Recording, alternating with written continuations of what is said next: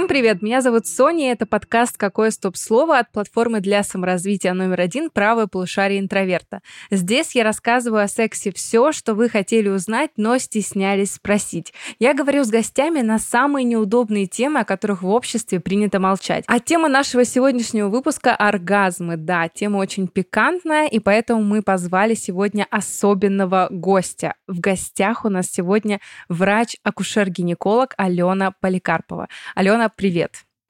Всем привет. А, я акушер-гинеколог, который работает в клинике доказательной гинекологии W Clinic. Основной принцип моей работы — это опираться на доказательную медицину, то есть на те исследования, которые имеют высокий уровень доказательности — это очень здорово, потому что мы всегда за доказательную медицину и очень рада, что ты к нам пришла в гости, потому что мы сегодня будем говорить про преимущественно женские оргазмы. Да, да, мы опять э, пропускаем мужчин. Про мужские оргазмы поговорим как-нибудь в следующий раз. Сегодня, я думаю, мы поговорим в первую очередь про женский оргазм, потому что вокруг женских оргазмов ну столько много мифов и стереотипов, что их стоит обсудить. Но обсудим мы это. Не только с гинекологом, который, я думаю, подскажет нам, как же все-таки там у женщин все устроено.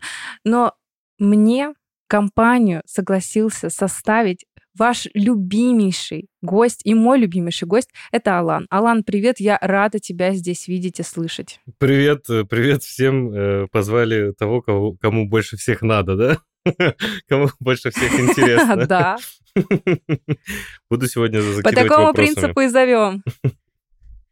Да, по такому принципу и зовем. Я думаю, что у тебя вопросов много. У тебя есть уникальный шанс, Алан, на самом деле задать все интересующие тебя вопросы о том, как устроена женщина.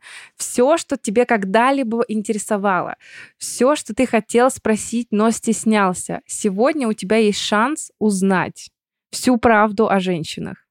Я думаю, что мы начнем с такой знаете, с такого вопроса. Вот я хочу его задать Алану в первую очередь, и потом, может быть, э, нам Алена расскажет, э, где тут правда. Вопрос мой будет такой. Алан, как ты думаешь, сколько оргазмов существует у женщины? А я с вами был на подкасте, а я знаю. Ой, ну вот давай, давай, давай, давай. Всего один, всего один э, вид оргазма и больше никаких.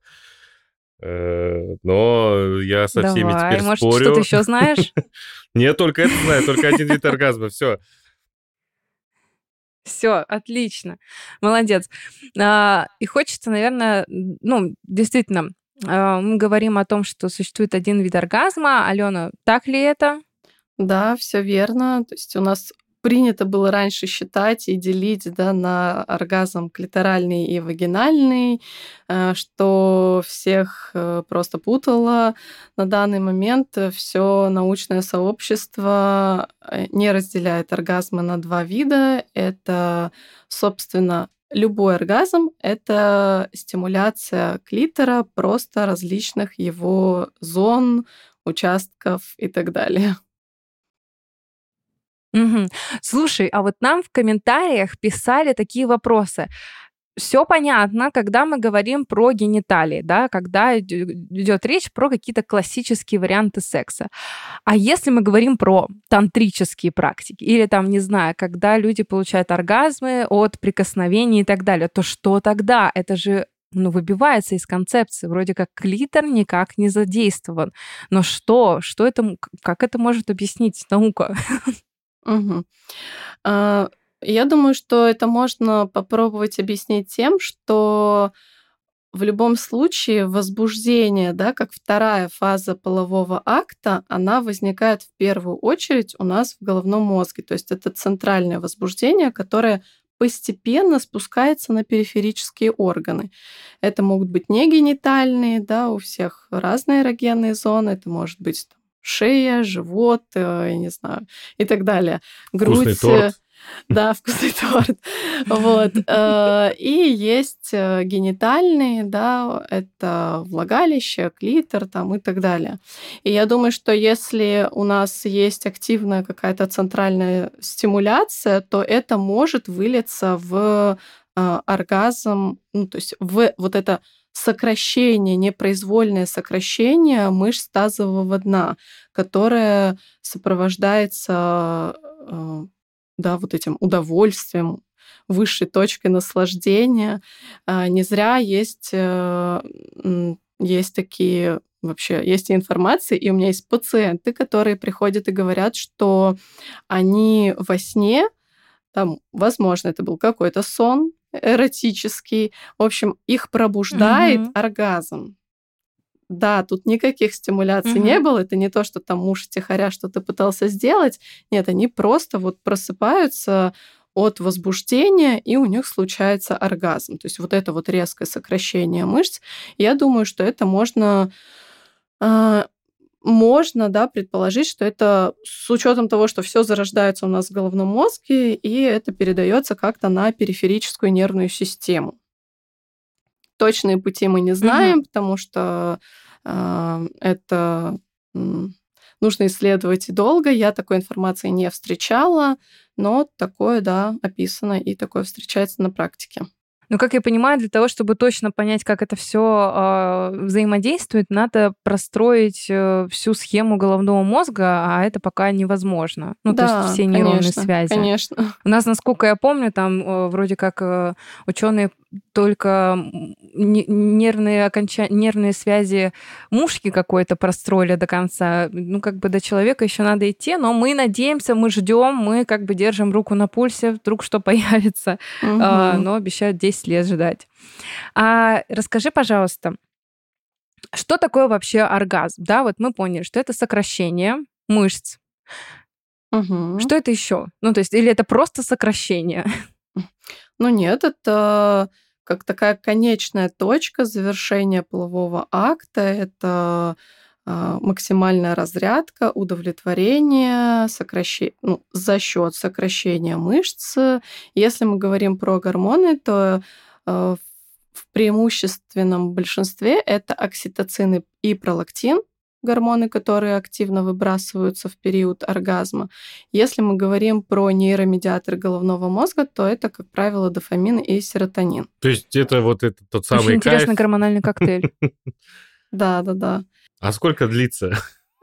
А, а по-разному, по-разному. Тут как раз-таки может зависеть от, от того, какую какую часть клитора мы стимулируем. Ну и, в принципе, от э, женщин, от женщины к женщине это может вообще варьировать. Описывают там в среднем от 20 секунд и до там, нескольких минут. От 20 секунд. Вот вам повезло. Да-да-да. Да, кстати, если мы а, говорим... И тут вспоминаем про про миф о свинье, которая может получать оргазм в течение 30 минут или сколько там, и э, все завидуем, сидим. Может быть, я не изучала свиней. Не было такой необходимости. Ну да, да, да. Мы тут все-таки про людей говорим. Ну вот э, Алан, да, не зря тут э, посмеялся. На самом деле описано в исследованиях, что у женщин более продолжительный оргазм, чем у мужчин. То есть они зачастую более красочные и более продолжительные. Поэтому его так сложно добыть. Да. Простите, простите. Это, это правда. А, то есть, получается, е- на самом деле, если мы так, да, разложили оргазм по полочкам, то это, получается, какой-то прямо химический коктейль из гормонов э, и мышечные спазмы. Звучит уже не так романтично, конечно же, и феерично, как это все описывается. Но именно ну, это да. является рецептом того самого э, удовольствия, которое получают э, девушки э, как ну, во время секса. Ну да, главное Хотелось не думать бы... об этом коктейле в период полового акта, иначе точно точно не срастется. Ну да, это может отвлечь, да, конечно. А давай э, теперь немножечко проговорим. Много раз на своих подкастах мы уже обсуждали, как выглядит клитор, но хочется еще раз, вдруг вы не слышали мои предыдущие подкасты «Какое стоп-слово» и первый раз у меня здесь в гостях, а, хочется проговорить о том, что такое клитор, потому что для многих это просто вот головка клитора, которую мы видим снаружи. Угу, да, так и есть. Многие представляют это вот как маленький такой участок э, где-то там э, над уретрой, да, над мочеиспускательным каналом, но угу. на самом деле э, клитор, он состоит из головки. Если есть головка, значит, есть тело. Если есть тело, значит, есть ноги. В общем, есть ножки, есть тело и головка клитора. Мы видим только головку клитора. Дальше скрывается угу. тело клитора, да, если мы от головки пойдем выше и попытаемся хотел сказать, ну, медицинскими терминами пропальпировать, в общем, потрогать над головкой клитора, там будет такое плотное, как канатик, что-то кататься, да, это над головкой, это и есть тело. И дальше уже спускаются ножки клитора, они опускаются как бы по стенкам влагалища. Вот. И вот в зависимости от угу. того, какой участок стимулировался клитора, то мы и можем а, получать условно вот эти разные виды оргазма, которые описывались ранее, вагинальный или клиторальный. То есть клиторальный — это в основном стимуляция головки клитора, ну, иногда там тела. Вагинальный, как раньше описывался, это все таки в основном ножки, ножки клитора. А если ножки клитора, угу. они а, скажем так, далеко или недалеко. Короче, не получается вагинальный оргазм испытать. Можно ли как-то что-то женщине сделать, настроить или что-то натренировать, я не знаю, операбельно. Короче, есть ли какие-то а, такие истории, которые возможно что-то сделать, и ты будешь получать весь спектр эмоций любого а, секса? Угу. А, да, безусловно, есть состояния, которые могут э, приводить к аноргазмии, да, к отсутствию оргазмов, это, например, слабость мышц тазового дна и опущение стенок влагалища. Mm. То есть их опущение, оно, собственно, отдаляет стенки влагалища от ножек клитора. И, соответственно, чем они дальше, тем сложнее простимулировать эти ножки. И, пожалуйста, мы сложнее достигаем оргазма. Поэтому слабость мышц тазового дна и, в принципе, опущение Э, органов малого таза является одним из э, состояний, которые могут приводить угу. к аноргазмии. Поэтому мы все топим за тренировку мышц тазового дна. На фитнес надо ходить, да? Ну, не, ну, не только, но и это тоже. Это получается вот то самое знаменитое упражнение э, Кегеля. Ну, можно и так сказать, да, да, да. Это, собственно, их там большое количество, как вот всегда хотелось узнать, что за упражнение Кегеля, что боулинг Кегель, что там делается вообще? Что там нужно гонять, да? А, ну, э, если очень упрощенно, то это ряд упражнений, который направлен на сокращение мышц тазового дна, мышц влагалища и мышц, которые поддерживают, в принципе, органы тазового, тазовые. Э, и главная задача еще этих упражнений не напрягать сторонние мышцы, например, mm. мышцы брюшного пресса, мышцы ягодиц, бедер и так далее.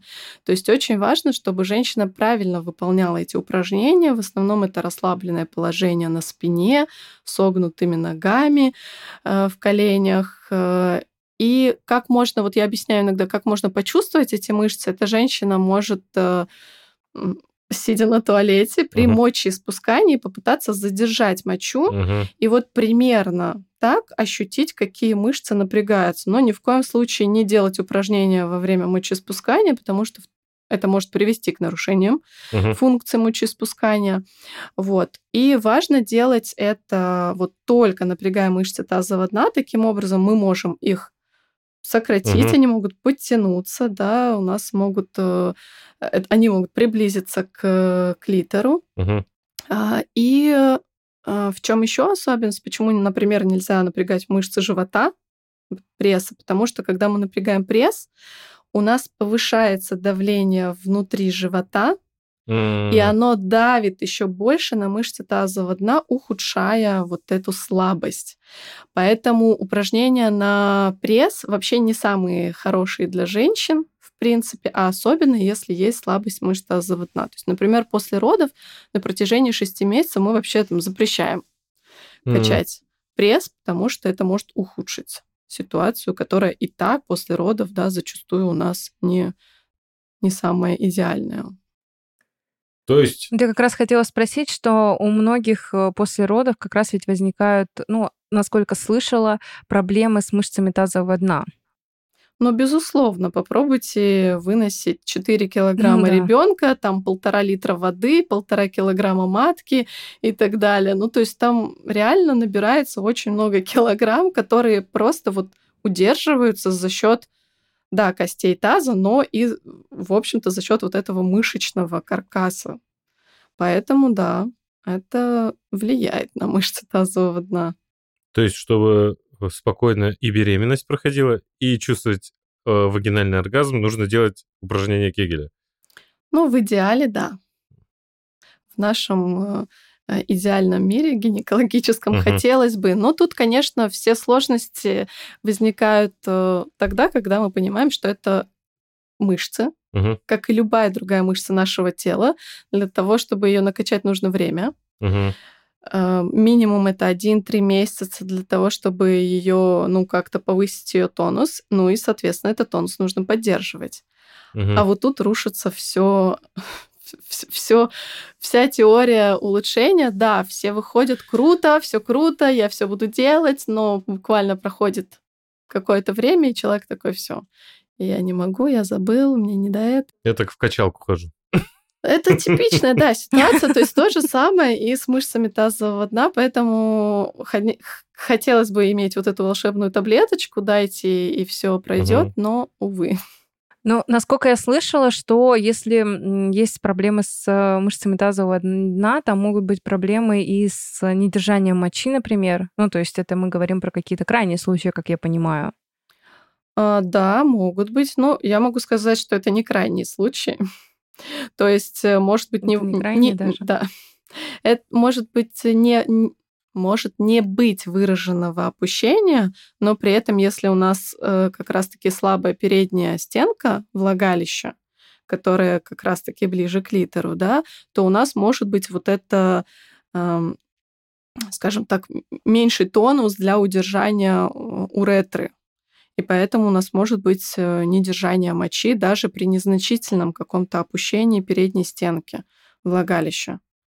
Чаще это проявляется у женщин, угу. например, при чихании, при кашле, при прыжках, то есть когда как раз-таки внутрибрюшное давление у нас повышается. Звучит очень серьезно, и я думаю, что многих девушек, которые сейчас слушают, у них прямо загорелось желание поделать упражнения Кегеля, как минимум. Надеюсь. А еще узнать, какие бывают, какие бывают еще упражнения. Давайте вернемся немножечко ближе к оргазмам. И э, такой вопрос у меня назрел. А, все слышали, наверное, про точку G. Алан, слышал про такое?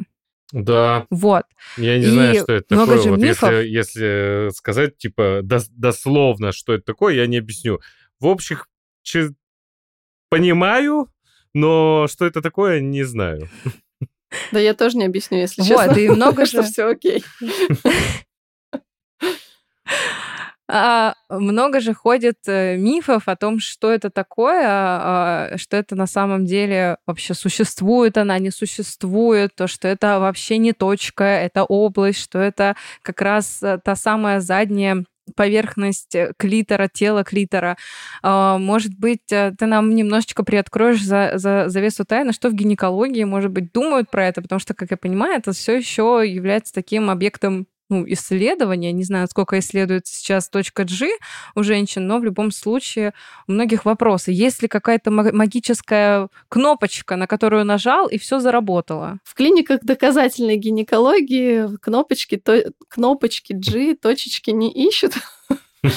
Просто потому что, ну, зачем искать точку, если э, можно следовать простым э, Э, действием, да, э, без вот этого яркого поиска, ярого поиска, я бы даже сказала. Э, смысл какой, что мы никогда не найдем ну, эту точку G, потому что у всех разная зона клитора может быть более чувствительная. Все. Ну, угу. просто каждая э, девушка она в большинстве случаев будет знать, при какой стимуляции, в какой позе она будет достигать оргазма. Сейчас А вот как, как заказать себе какую-нибудь натальную карту? Можно себе заказать, где моя точка G? Расклад. Я думаю, что наверняка кто-то на этом очень хорошо зарабатывает, но, к сожалению, не мы.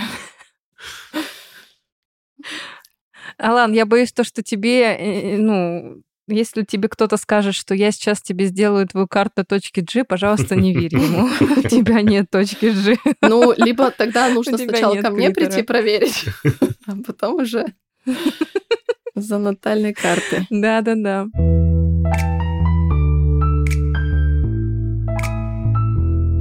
Слушай, хотела еще вот такой миф. Мы сегодня по мифам идем, потому что мифов очень много, мифов о женской э, вот же мифов о женщине очень много. Я не знаю, угу. сталкивалась ли ты с, э, в работе с этим. Я думаю, наверняка сталкиваешься с этим. А, я тоже очень сталкиваюсь. Да, в принципе, в будни мы тоже очень много сталкиваемся с тем, что про женщин что только не думают. И в том числе очень сейчас популярный такой я, я назову это слово мракобесный немножечко такой стереотип о том, что у женщины влагалище может запоминать форму пениса. А, ну, хочется сказать, тогда, наверное, и форму влагалищного зеркала она может запоминать и как-то узнавать своего гинеколога. Да, я читала это. А. Я где-то натыкалась на это. А, вот. А, там слепок, а, что а там что глина. Там, а, а что там вообще история какая, что типа если она запомнила, если оно запомнило, то что тогда?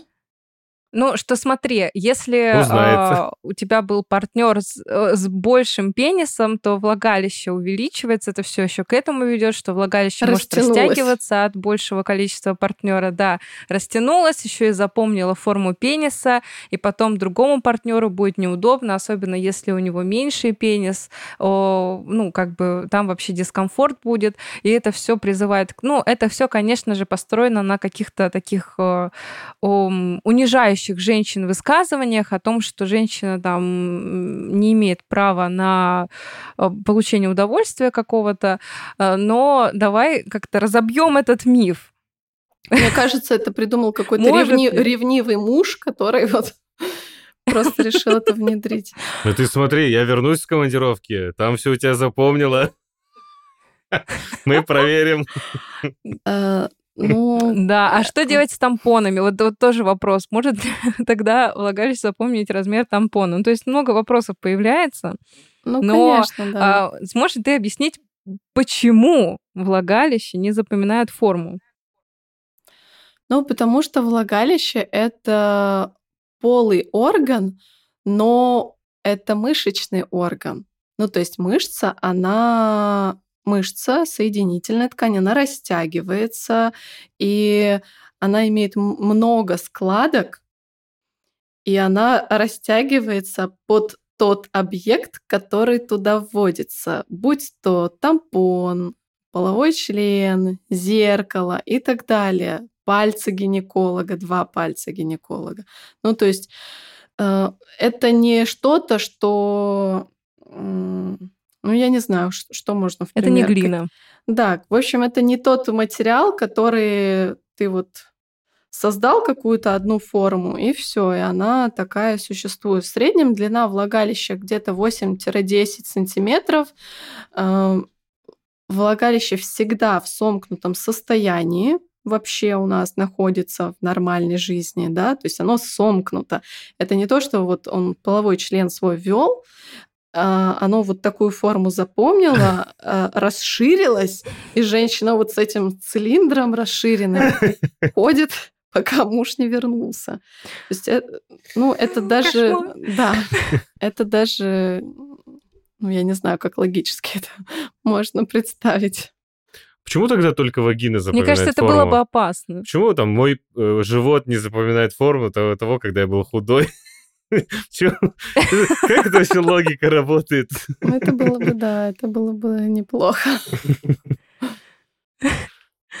Ну, да, э, очень много разных, вот говорю же, очень много разных стереотипов. Мы уже не будем касаться телегонии, на самого любимого стереотипа о том, что, в принципе, там, да, партнеры оставляют э, какой-то след генетический в матке женщины.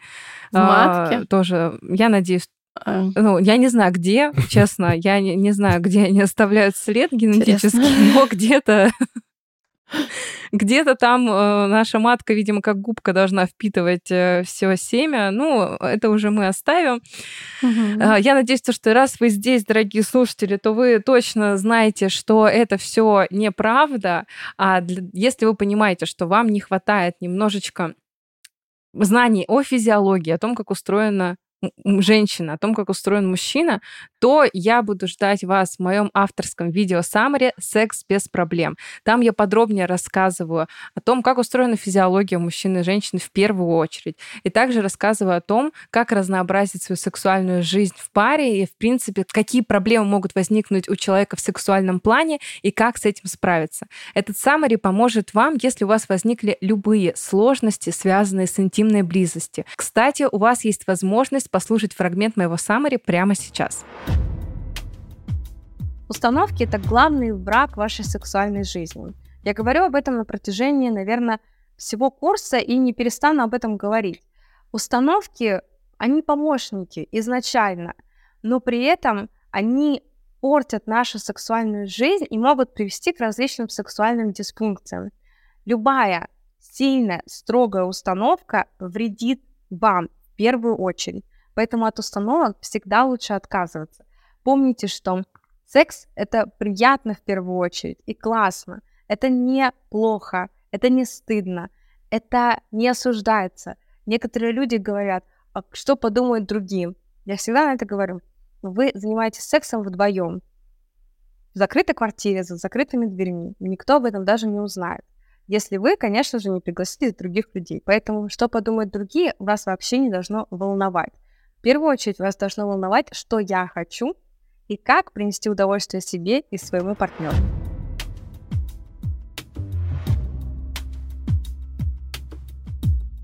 Всего за 300 рублей вы получите доступ к этому и более 500 других видео саммари на самые-самые разные темы. Это и искусство, и литература, и философия, и йога, и еще много всего интересного. А по специальному промокоду для наших слушателей СТОП-30 у вас будет целый месяц бесплатного доступа ко всем нашим саммари.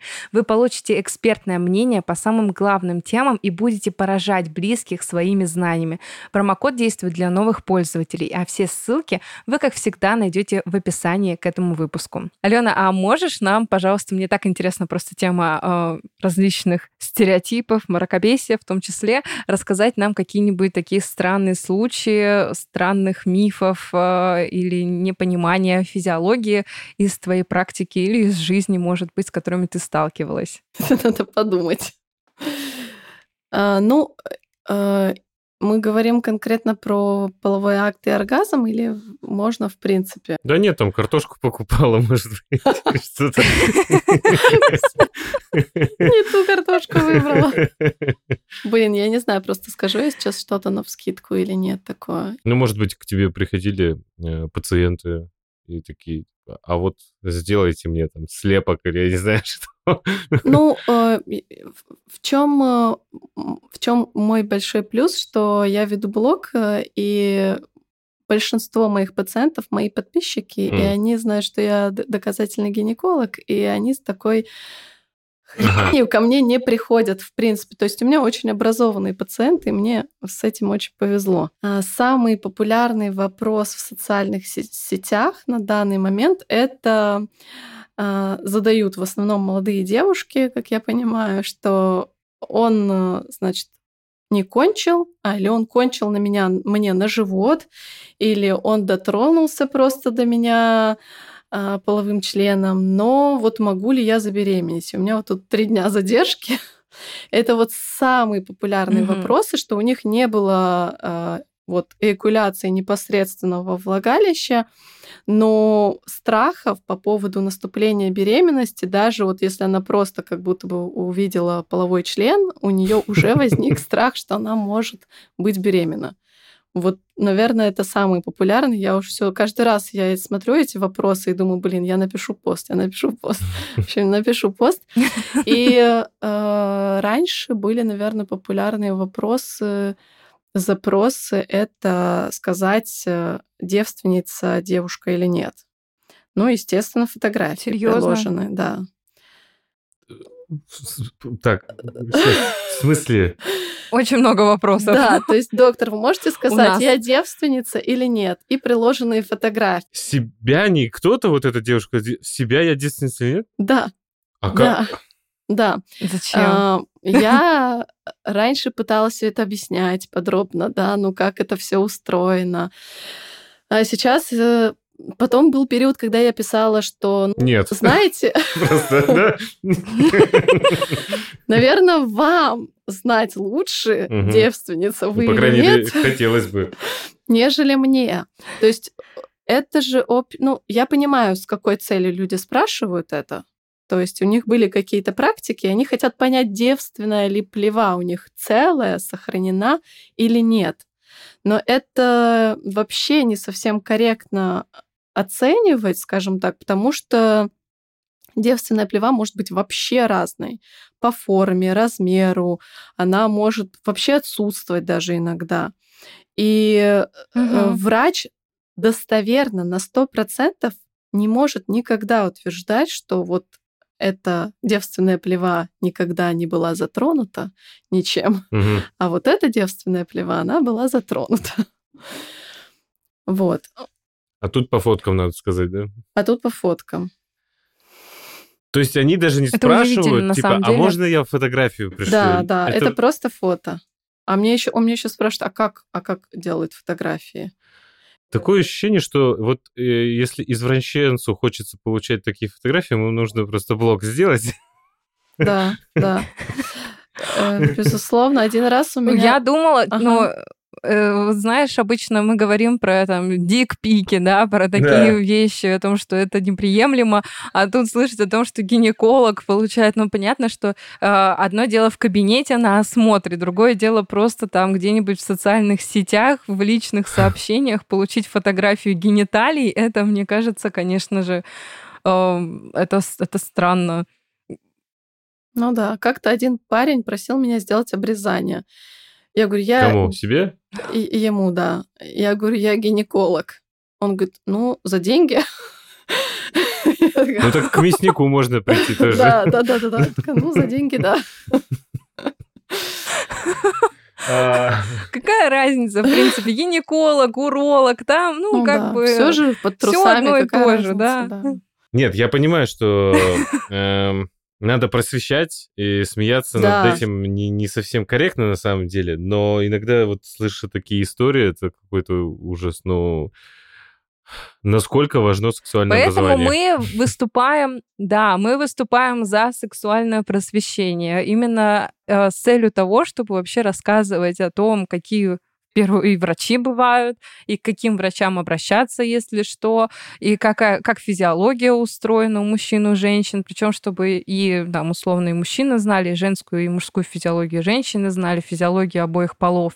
Это все очень важно, потому что даже, ну, на случай, если что-то идет не так, какая-то болезнь, да, какие-то там высыпания, зуд, еще что-то, чтобы человек понимал, что это ненормально, да и, в принципе, понимать, как устроен организм, это крайне важно. Поэтому ну, чтобы забеременеть, мы за... Чтобы забеременеть после секса на голову не надо вставать. Да, поза березки это самое популярное. Да, да, да. Вот, кстати, про э, предохранение, про такие случаи. Ты рассказала то, что кто-то пишет, что вот там условно увидел половой член, уже боится, что забеременел, а другие люди, наоборот, э, используют метод, ну как они называют это метод контрацепции, да, прерванный половой акт, и при этом не боятся, считая это за, как за полноценный метод контрацепции. Но тоже, э, наверное, стоит объяснить слушателям, почему это не является методом контрацепции, все-таки сперматозоиды, поправь меня, если что, угу. также выделяются и во время полового акта, не только в момент эякуляции. Поэтому забеременеть можно с помощью такого метода довольно просто, и это не является методом контрацепции. Угу.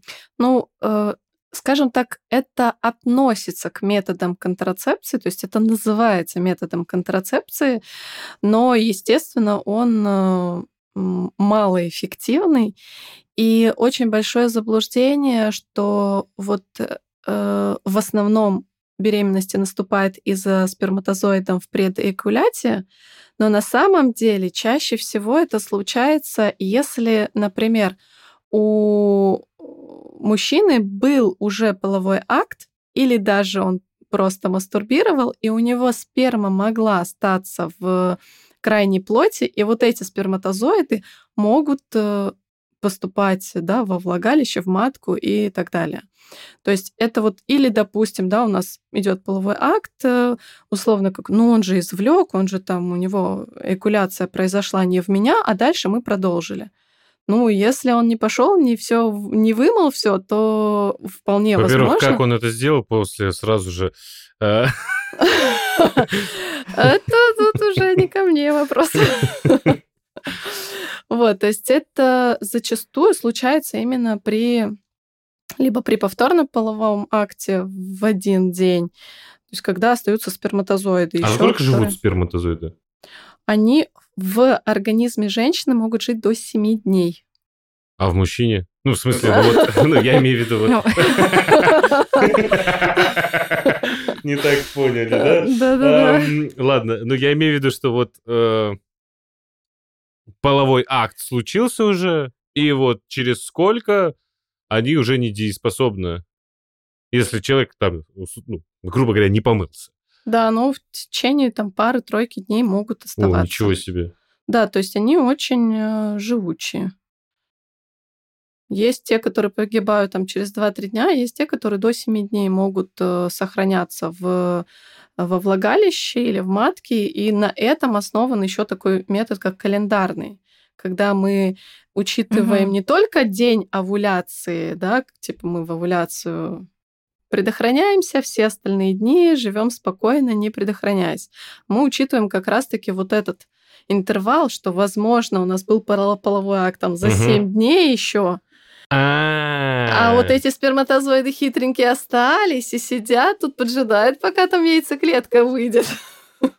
Даже так. О, для меня много новых открытий сегодня. Я, об этом я даже не думал, не знал. Вот, поэтому прерванный половой акт я как говорю своим пациентам, да, если это постоянные отношения, если пара уверена да, друг в друге в плане передачи инфекций, если пара готова оставить э, беременность, да, сохранить беременность при ее наступлении, то тогда говорю, окей, пожалуйста, вы можете этот метод использовать. Если же это вот не такие отношения, то тогда, да, мы всегда рекомендуем использовать э, а, методы более эффективные. Самые эффективные методы — это методы, если мы говорим про обратимые, это методы гормональной контрацепции. Угу. Но их э, тоже хочется такой дисклеймер, то, что очень много просто случаев слышу, когда просто девочки подбирают себе самостоятельно гормональные контрацептивы, либо кто-то из подружек что-то пьет, я тоже пойду, куплю и тоже начну пить. Это все-таки э, такой препарат, у которого много, довольно большой список побочных эффектов, насколько я знаю, там такая прям простыня, я бы сказала. Uh-huh. Э, и это надо подбирать строго с врачом, то есть идти к гинекологу, э, сдавать анализы соответствующие. Ну, то есть это просто так э, нельзя купить и начать пить. И их пить надо строго по рекомендации врача, то есть там каждый день примерно в одно и то же время без пропуска. Есть даже инструкция, что делать, если пропустил таблетку, потому что препараты действительно сложные. Я не, не скажу, что это самые простые препараты. Да, согласна.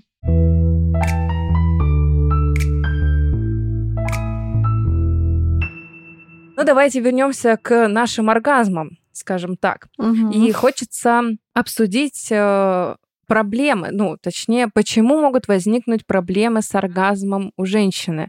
Наверное, в первую очередь хочется с физиологической точки зрения. Конечно же, когда приходит, например, ко мне человек э, с проблемой того, что я не могу получить э, там, удовольствие во время угу. близости, первую очередь я отправляю его, девушку я говорю, сейчас про девушку, к гинекологу, потому что в первую очередь мы всегда убираем какую-то патологию, какую-то болезнь.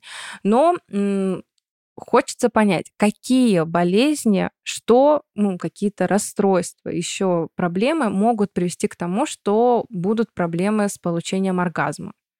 Угу. На самом деле проблем очень много. Мы их условно можем разделить на какие-то психологические да, факторы или функциональные какие-то расстройства и органическую патологию. А, если говорить про органическую патологию, Тут важно понимать, многие думают, что оргазм это как-то вот отдельно от всего остального, но у нас ведь половой акт, он все-таки состоит из фаз определенных, да, это сначала либидо, половое влечение, дальше происходит половое возбуждение, э, при адекватной стимуляции у нас происходит оргазм, и после, да, там вот этот рефрактерный период. Если не будет угу. либидо, ну то есть если не будет э, влечения и не, или не наступит возбуждение, то получить оргазм в принципе не получится. Ну то есть сложно физически, физиологически даже скажем, женщине получить оргазм, если у нее отсутствуют предыдущие фазы. А, что... То есть если нет желания, mm-hmm. то и оргазма не будет, если изначально не было желания. Ну да, ну то есть если нет желания, если нет возбуждения, да, крови наполнения в органах, да, притока крови, там, э, повышение чувствительности периферических каких-то зон и потом генитальных – ну, откуда пройдет, произойдет оргазм, если вот нет вот этого возбуждения? Это, это угу. не случится. Поэтому тут нужно очень подробно с пациентами я обычно э, обсуждаю, и мы рассуждаем на приеме, что первично может быть вообще, есть ли влечение, а хотелось ли вообще, да? То есть иногда она говорит, я там лежу и думаю, ой, мне там нужно ребенка вот э, в сад записать, там и еще что-то сделать. Ну, конечно, а как она получит оргазм, если вот она э, там думает о чем-то другом, да? То есть психоэмоциональное состояние женщины это э, ну, просто вот большой пласт занимает в анаргазмии. И конкретно ко мне, когда приходят женщины, они не говорят, что вот у меня, например, отсутствует оргазм. Ну, то есть редко таких, такие запросы бывают конкретно ко мне как гинекологу. Хотя у меня довольно-таки большой прием, я работаю 5 дней в неделю, и то есть у меня большой поток пациентов. И редко женщина скажет вот, вот, вот так. Скорее, с этим она придет к сексологу. Ко мне же она приходит с тем, что, например, ей больно во время полового акта, да, то есть у нее присутствует какой-то какой болевой синдром. Вот мы начинаем разбираться с этим болевым синдромом, да, соответственно, даже если она вступает в половой акт, но ей больно, она не получит оргазм. И тут вот э, очень важно распутать вот эту цепочку, чтобы, что, что все-таки первично. Моя задача как гинеколога исключить органическую патологию, да, это какие-то образования в малом тазу, это, допустим, опущения какие-то, да, слабость мышц тазового дна. Или иногда это может быть, наоборот, гипертонус мышц тазового дна. Сейчас миллион названий у этого диагноза, там миофасциальный синдром, синдром миофасциальной тазовой боли, гиперактивное тазовое дно, когда, наоборот, перенапряжены мышцы. И это тоже вызывает боль, и просто, ну, тут не дойдет дело до оргазма. Вот. То есть есть э, масса факторов, которые могут просто не довести до оргазма женщину, останавливаясь на вот этих первых фазах. И скорее, если мы говорим про органическую патологию, так и будет. Ну, то есть она не будет mm-hmm. со временем, она будет испытывать какую-то боль, или она будет понимать, что у нее нет удовлетворения от секса, она просто не будет хотеть этого секса. То есть чаще это либо боль обращения, либо отсутствие или снижение либидо. Вот, э, скажем так, это, наверное, основное, если мы говорим про органическую патологию. То есть то, с чем нужно обратиться к гинекологу. Если же у нее все супер, Типа, я хочу там своего партнера, я чувствую, что у меня там все эрогенные зоны включаются, у меня очень много смазки выделяется, мне не больно, все окей, но я не могу достигнуть оргазма. Тут мы уже разбираемся, да, нужно посмотреть, какие, может быть, она препараты принимает, да, есть препарат, ряд препаратов, которые э, приводят к аноргазмии. Самые популярные, наверное, сейчас это антидепрессанты, вот. Э, тут действительно сложнее достигнуть э, оргазма. А, вот. То есть тут можно посмотреть какие препараты, и в зависимости от того, можем ли мы их отменять или не можем, э, то я уже отправляю пациента к психотерапевту. Но угу. большой пласт занимают вот эти именно психологические проблемы, и даже если есть органическая патология, Моя задача всегда объяснить пациенту, что ему нужна консультация психотерапевта или сексолога, потому что без э, помощи специалиста пси-профиля нам сложно справиться. Даже если мы уберем органику, то это будет э, гораздо дольше и сложнее нам выходить из с этого состояния, если мы не будем работать с психологом или с психотерапевтом. Ну, действительно, существует очень много ситуаций, почему у человека не, может не наступить оргазм. Вот ты сказала про боль. Я хочу тут повторить о том, что, в принципе, половой акт не должен приносить болевых ощущений. Ну, то есть у нас есть миф, да, о том, что некоторые девушки даже живут с таким ощущением, что, ну, это вот э, секс, это вот потерпеть и нормально. Угу. Что боль, она какая-то должна присутствовать. Э, о чем может свидетельствовать боль? Во время полового акта. Вот, да, давай вот развеем этот тоже миф, что все-таки боль это что-то не очень хорошее. Угу. Боль, как правило, говорит о том, что у нас есть какие-то изменения в органах малого таза, да, это могут быть и мышцы, и непосредственно, да, там матка, яичники и так далее, а, либо функциональные какие-то причины, да, например, спазм. Это же, ну, тут нет никакого образования, это просто спазм мышц, но он может давать такую выраженную боль при половом акте, что э, женщина просто не сможет жить половой жизнью. Вот, то есть, угу. если больно, значит, что-то с органами не так, и нужно с этим разобраться. В большинстве случаев нам это удается, но не всегда без э, помощи э, психотерапевта. Вот. То есть боль еще от, ну, как бы психологическая именно. Да, когда человек очень долго испытывает боль, угу. любую, любой локализации, у него формируется такой замкнутый круг, это называется централизация боли, то есть в этом месте угу. уже может э, ничего не болеть, не быть никакого там воздействующего фактора болевого, но любое прикосновение mm. или даже вообще отсутствие прикосновения будет вызывать боль просто потому, что в этом месте рецепторы уже настолько чувствительны, что они передают сигнал любой вообще, mm-hmm. вплоть до касания, как боль. И для того, чтобы разобра- разорвать вот эту цепочку, нам зачастую нужны э, либо препараты, да, ну, либо еще сама психотерапия. Как все сложно. Действительно, проблемы... Да, все очень сложно, Лана, с тобой абсолютно соглашусь. И боль это не... Ну, действительно, с болью надо работать. То есть, э, уважаемые девушки и мужчины, в том числе, если вы испытываете боль, это сигнал, что что-то идет не так. Боли быть не должно быть. Да, особенно принципе, во время такого вообще, прекрасного процесса. Вообще не должно да. быть боли. В любом случае, неважно да. где, если есть боль, надо идти к специалисту. Абсолютно. И тоже хочу сказать о том, что а, я надеюсь, Алена, ты меня сейчас поддержишь, что на приеме у гинеколога тоже, если вы испытываете какую-то боль, об этом надо говорить. Ну, тоже некоторые девочки порой стесняются или думают, что это нормально, или еще что-то. А, О, я просто хочу, наверное, поделиться. Кстати, что такое, да, Алан? Сонь, ты очень хорошую вещь э, затронула, очень интересную тему. А, Алена, можешь тогда сказать, что, какие ред флаги плохого гинеколога? Ну, э, от которого надо точно в следующий раз не приходить к нему. Угу.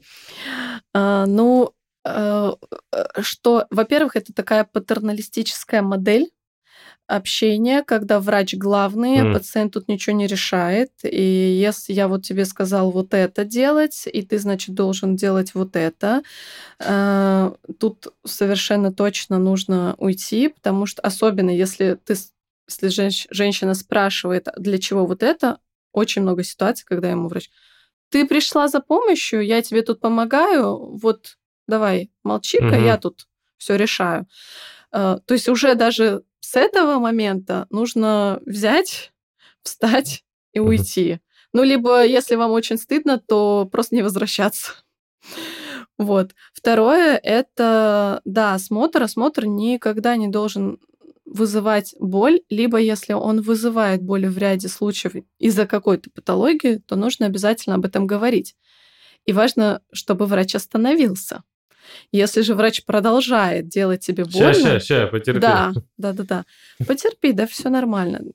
То это, конечно, уже грустно, да. И, естественно, когда слышат э, девушки разные высказывания в свой адрес на осмотре, типа, я тут собирала недавно опрос, что слышали от гинекологов девушки. Там просто, э, ну, Давай вот, топ-3. т- то- топ-3 э, осмотр девочек в 12-13 лет профилактический. А, все вы тут неженки, а нагним и вас, э, все вы не девственницы. Ну, вот, Какой кошмар. да, или там из серии э, там ноги раздвигать тебе не больно, а тут тебе больно. Или э, не позорь мужа. Ну, типа, тут зеркало такое маленькое, не позорь мужа. Ну, вот из этой серии ну, То есть Ужас. это, это просто ужасно. Я когда слышу от некоторых пациентов, у меня просто вот мурашки даже сейчас по телу идут, потому что... А вот что, что с так, ну, как бы, понятное дело, что э, мало чего с такими м, сделать, ну, сейчас в таком, в мировом плане, да, но э, по-хорошему что нужно делать? Вот если такое э, услышала пациентка, в полицию идти или как, или, ну, Ну, как минимум, это нужно написать. Я думаю, что нужно написать жалобу, обращение, там, либо в клинику. Мгм. То есть это же, да, ну, это же даже не только государственные учреждения, это и частные клиники. То есть люди платят деньги, приходят, а им вот говорят такие вещи. Э, Вот. Я хочу вот рассказать, кстати, вот я, Мгм. да, хочу поделиться своим случаем такого столкновения с врачом, который по всем этим пунктам как раз прошелся. Это было ужасно. Это было в этом году. Я искала себе э, гинеколога, и, к сожалению, еще в это время не была знакома с Аленой, а, но мне порекомендовали, сказали, что она ну, как бы сказали, что она жесткая, но очень хорошая. Я думаю, ну, меня не пугает, что она жесткая, и жесткая ну, для всех э, абсолютно разное понятие. И не пояснили, что такое жесткое. Но меня врач отчитал за то, что я не знаю каких-то гинекологических терминов. Ну, во-первых, да, как- там терминология была каких-то... Я, я, я не знаю таких слов, я вам честно скажу. Мгм. А, не все термины я должна знать, потому что я Да, не врач-гинеколог. Конечно. Меня отчитали, мне сказали садись два, то есть, да, меня так это уже Ужас. опустили в какую-то позицию. Я сидела растерянная, потом меня посадили на это кресло. Ам, Осмотр прошел ужасно, у меня просто слезы из глаз. Я говорю, остановитесь. А это еще такое состояние, я думаю, сейчас все девушки меня поймут, что состояние очень беспомощное. Оно очень когда, ну, действительно, над тобой стоит человек, и ты в такой позиции очень беспомощный, и ты вот, ну, из этого кресла уж просто так не выберешься. Ничего сделать нельзя. А, ну, это действительно было ужасно, и я, это была частная клиника, то есть я еще за это, я в этих слезах в шоке, мне еще говорят оплачивайте, я еще оплатила, и только потом я поняла вообще, сколько я заплатила. Я еще заплатила каких-то космических денег за это, за все.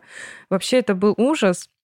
Потом я узнала, что жесткий это то, что она типа врач хороший, она там всем нравится, что она делает, хотя она мне прописала там каких-то медикаментов. Вот тоже Фу-фу, я хочу пожаловаться. наверное. Это- я буду жаловаться. А, Там, знаешь, она взяла анализы там на флору, как всегда. Я думаю, девочки сейчас поймут. И еще даже не пришли анализы, понятное дело, она их только взяла. Это обычные анализы, которые там каждый год э, рекомендуется сдавать. Еще не пришли анализы, она уже прописала какие-то уколы для того, чтобы какие-то препараты для того, чтобы убить флору влагалища, потом надо засеять новую и так далее. И у меня хорошо мозг включился. Я такая думаю, господи, зачем мне у меня даже анализы не пришли, зачем мне ну, что-то в себе убивать, чтобы потом новое что-то заселять, если я еще даже результатов не знаю. Uh-huh, ну, то есть uh-huh. Какой-то просто ужасный как, случай. Я сейчас даже рассказываю, у меня аж сердце бьется, потому что, ну, действительно, это было, это было как будто бы вот, ну, насилие. Да, я понимаю. И такого быть не должно. Абсолютно точно. Да, э, я абсолютно согласна. Очень важно, чтобы вы с врачом на приеме были партнерами, потому что вы приходите за помощью, и врач должен услышать то, что вы хотите получить. Ваш запрос имеет самое большое и важное значение. Не то, что хочет врач там, сделать, да, и как он это видит.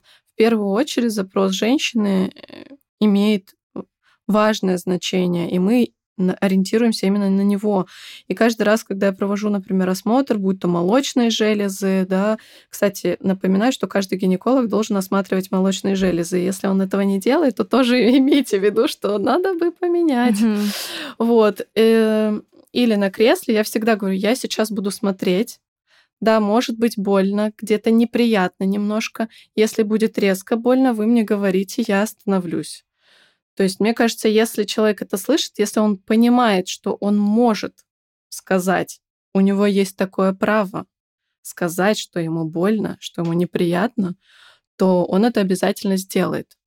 А если не говорить, да, а выстраивать вот эту модель вот так, это прям типичная патерналистическая модель. Вот учитель, ученик, да, ты неправильно, ты не знаешь, два, да, да, садись. Да. Вот, то тут, конечно, ну, в общем, это, э, это очень грустно, мне прям прям очень грустно за гинекологию, я прям плакать хочу, когда слышу такие истории. Ну, такое случается, э, очень хорошо, что со мной случилось только один раз, как бы нет, плохо, что со мной это случилось вообще, угу. но а, это редкость, э, скажу честно. Поэтому теперь, да, все слушатели нашего подкаста знают, к какому гинекологу идти. Но давайте э, я хочу поднять, да, по такой одной из последних тем. Это э, психологические аспекты, почему может не быть оргазмов. Алена уже сказала некоторые из них. Э, я хочу сказать о том, что, в принципе, на наше влечение влияет очень много всего. Угу. Э, да, мы опять возвращаемся к нашим оргазмам. Э, в том числе стресс на работе. Ну, смотрите, у каждого Хорошо. Начнем еще дальше. Э, извините, сейчас э, начнем еще дальше. У каждого человека свой уровень влечения. Ну, то есть у кого-то он сильнее, у кого-то он слабее. И это нормально. Для кого-то надо, не знаю, заниматься сексом каждый день. Ему хочется заниматься сексом каждый день. Для него такая норма. У него высокая либидо. Для кого-то один раз в неделю а то и в две недели, это нормально. Для таких людей своя норма. И мы тут говорим о том, что это норма конкретного человека. Да? Мы не пытаемся говорить о том, что... Да. Я помню, раньше была классификация о том, что есть вот 2-3 раза в неделю, это нормально, все остальное ненормально. Сейчас Да-да-да. мы уже уходим от таких строгих концепций, мы говорим больше про комфорт человека, про то, что ему нравится, и про его какую-то индивидуальную норму. Но на ваше влечение может повлиять множество факторов, в том числе, ну вот стресс на работе, много дедлайнов, я не знаю, квартальные отчеты вам надо писать, сдавать, все что угодно делать. Вот на работе куча дел, вы только об этом и думаете скорее всего, ваша либидо это тоже почувствует этот стресс на себе, и оно немного упадет. Вы не будете ощущать такого сильного желания. Любые другие стрессовые факторы, да, в том числе ссоры с партнером, а, какие-то там ссоры с друзьями, все что угодно. Обстановка в мире, вот был ковид, было много стрессовых факторов, которые также mm-hmm. могут повлиять на ваше влечение. Также есть некоторые внутренние факторы. Это уверенность в себе, то есть насколько вы принимаете себя, принимаете свое тело. Это может да, сказаться и на вашем влечении. То есть человек, который уверен в себе, который принимает свое тело, любит свое тело, бережет его, он будет э, его либидо будет больше в норме. Человек, который стесняется, зажимается, он думает, что с ним что-то не так, да, его тело какое-то не такое, какое-то, ну вот, да, особенно тут, может быть, Алан тоже подскажет, э, насколько часто это у мужчин. Я да, тут постоянно. говорю, потому что чаще всего...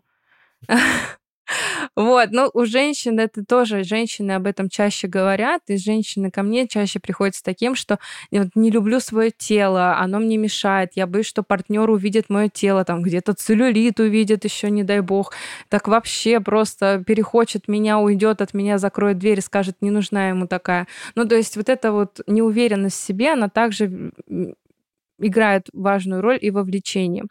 И, конечно, отношения в паре. Если отношения в паре классные, хорошие, гармоничные, то и с сексуальной связью будет все здорово. Если отношения в паре, ну, есть какие-то разлады, обиды, а, вы их там не проговариваете, обиды копятся, копится какая-то агрессия друг на друга, то тут может и отвернуть в постели. И секс очень часто, да, ко мне приходят э, люди с тем, что пропал интим, с тем, что пропало желание к партнеру или вообще пропало желание.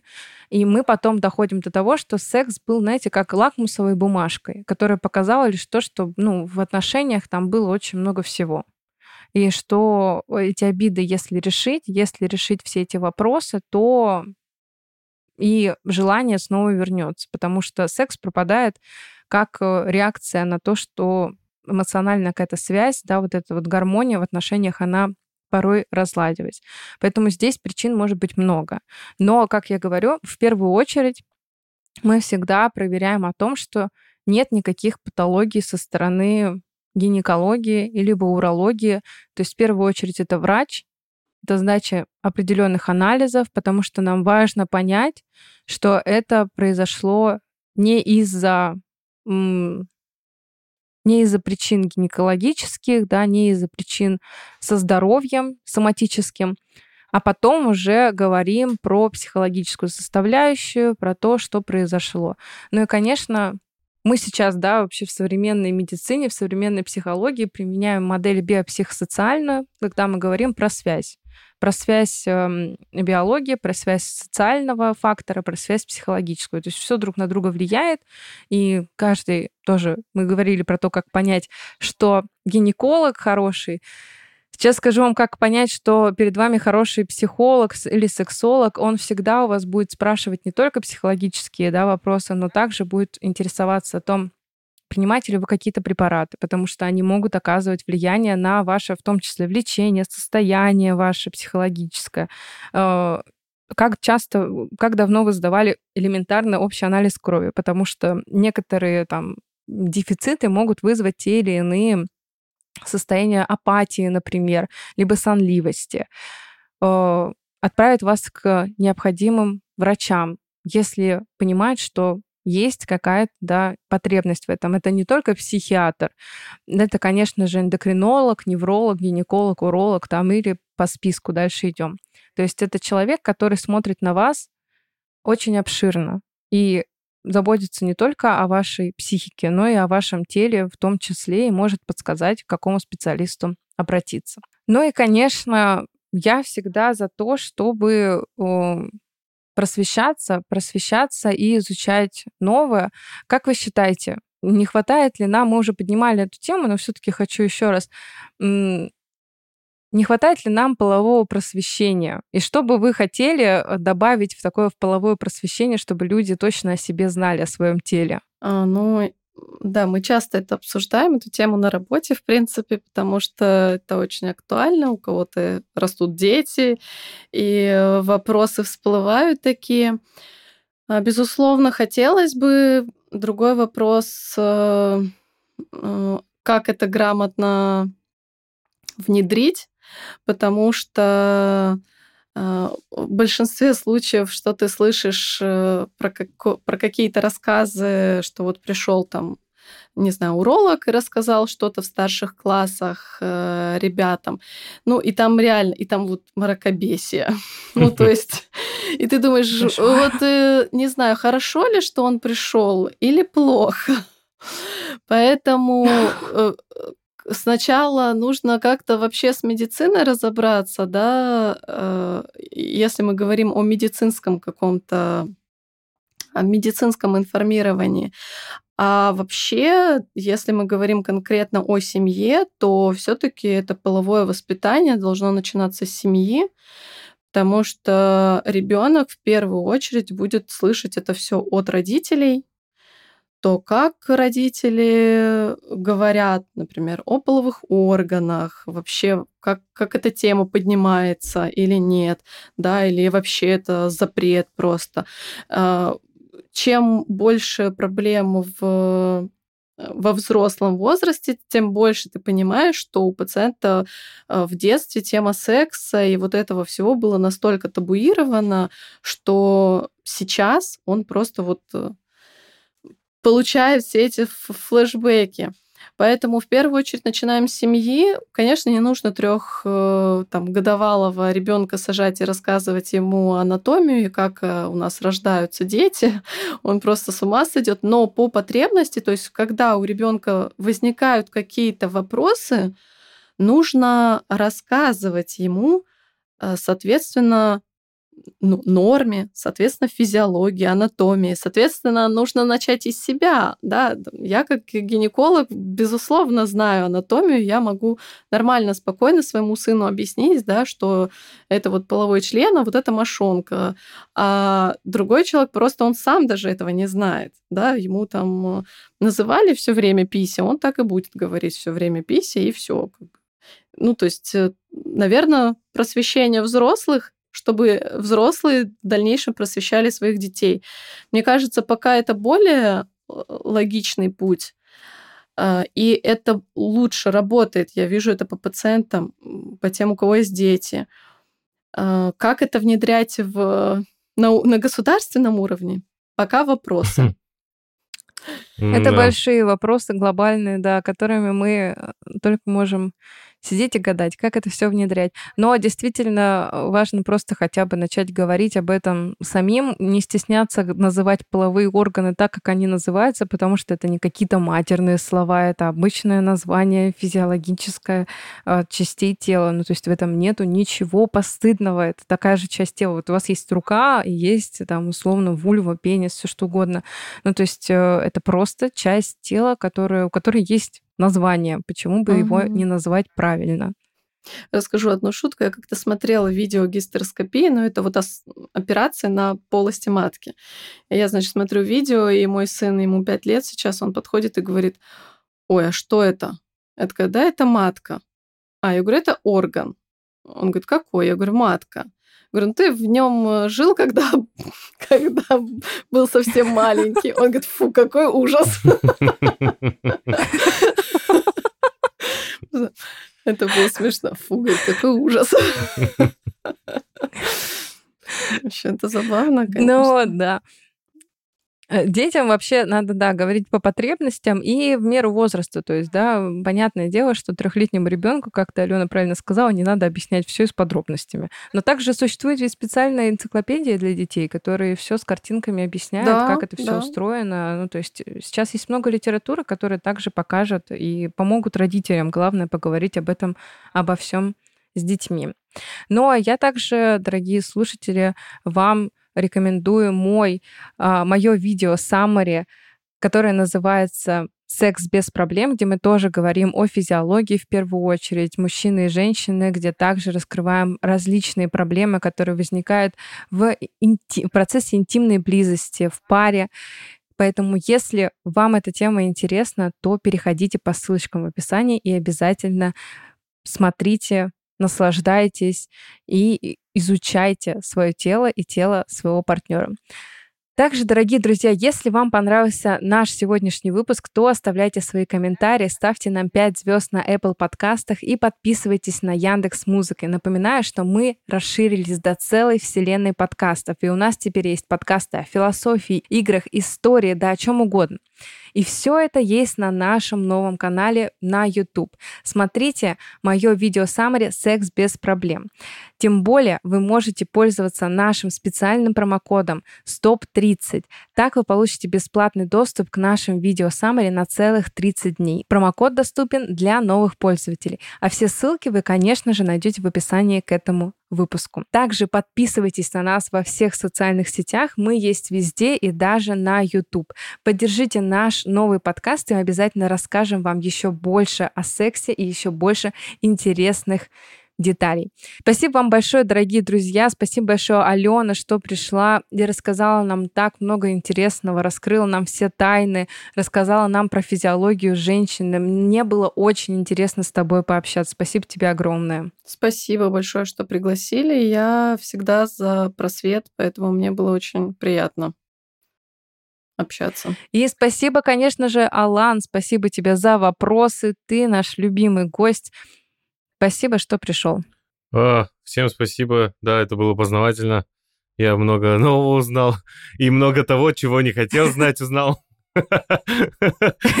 Я, про вопросы, которые люди задают. А, хорошо. Я узнал то, что не только мужики отправляют свои фотки. Цель другая, понимаешь, цель другая у людей.